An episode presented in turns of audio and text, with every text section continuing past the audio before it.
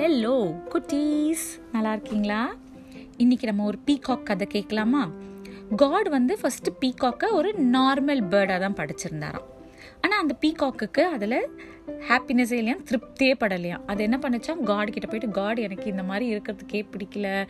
என்னை நீங்கள் இன்னும் கொஞ்சம் கிராண்டாக படிச்சிருங்களேன். கொஞ்சம் நிறைய ஃபெதர்ஸு கலர் கலராக இருந்துச்சுன்னா இன்னும் அழகாக இருப்பேன்ல நான். ப்ளீஸ் அப்படின்னு சொன்னோன்னே காடு சொன்னாரா நீ ரொம்ப நல்ல பேர்டாக இருந்துட்டு இருக்கிறதுனால நீ என்ன சொன்னாலும் நான் உனக்கு அதை செய்கிறேன் அப்படின்னாராம் காடு உடனே பீகாக் சொல்லிச்சா நான் கிராண்டாக இருக்கணும். என்னோட ஃபெதர்ஸில் வந்து கலர்ஃபுல்லாக இருக்கணும்.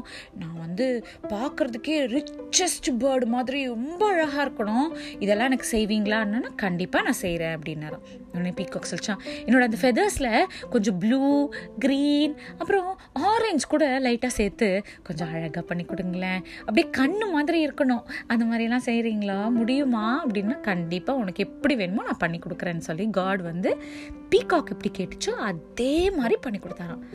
பீகாக்கு அதோட ஃபெதர்ஸை பார்த்துட்டு அவ்வளோ சர்ப்ரைசிங் ஆகிடுச்சான் பா எவ்வளோ அழகாக படைச்சிருக்காரு நம்மளை அப்படி சொல்லிட்டு அப்படி காடு கிட்ட போய் தேங்க்யூ காட் ரொம்ப அழகாக இருக்குது நான் இப்படி தான் கேட்டேன். அப்படியே நீங்கள் எனக்கு படைச்சிட்டீங்க. தேங்க்யூ தேங்க்யூன்னுட்டு ஜங்கிள்குள்ளே போச்சான் ஜங்கிள்குள்ளே கால் எடுத்து வச்ச உடனே அதனோட ஃபெதர்ஸ் அழகாக விசிறி மாதிரி விரிச்சுக்கிட்டு அப்படி கிங் மாதிரி நடந்து போச்சான் பெருமையாக மற்ற பேர்ட்ஸ் அனிமல்ஸ் எல்லாம் இந்த பீகாக்கை பார்த்து ஷாக் ஆகி அப்படி பார்த்தாங்களாம்.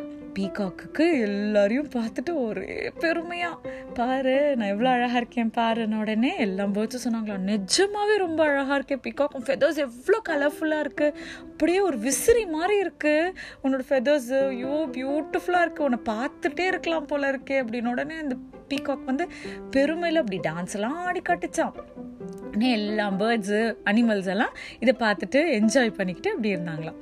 கொஞ்ச நேரத்துக்கு அப்புறம் அந்த பீகாக் என்ன பண்ணுச்சா சரி ரொம்ப டயர்டாக இருக்குது நம்ம கொஞ்சம் ரெஸ்ட் எடுத்துப்போம்னு சொல்லி ஒரு மரத்தில் பறக்கலான்னுட்டு அந்த ஃபெதர்ஸ் எல்லாத்தையும் நார்மல் ஆக்கிக்கிட்டு விங்ஸ் எடுத்துக்கிட்டு பறக்க ட்ரை பண்ணிச்சான் பார்த்தா அதனால் ரொம்ப தூரம் பறக்க முடியலையா.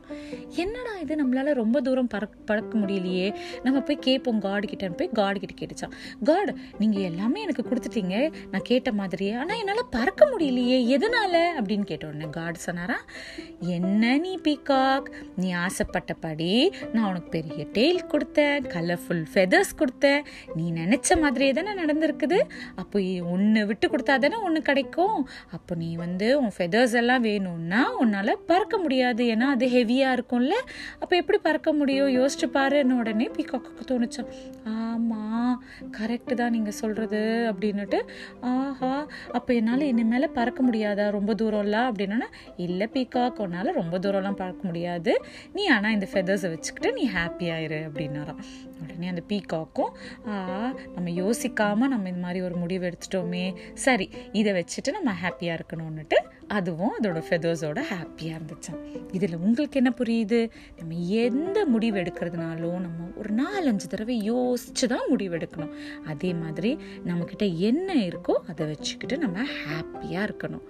சரி இன்னைக்கு இந்த கதை உங்களுக்கு பிடிச்சிருந்துச்சா? இன்னொரு கதை சீக்கிரமாக கேட்கலாம். பாய்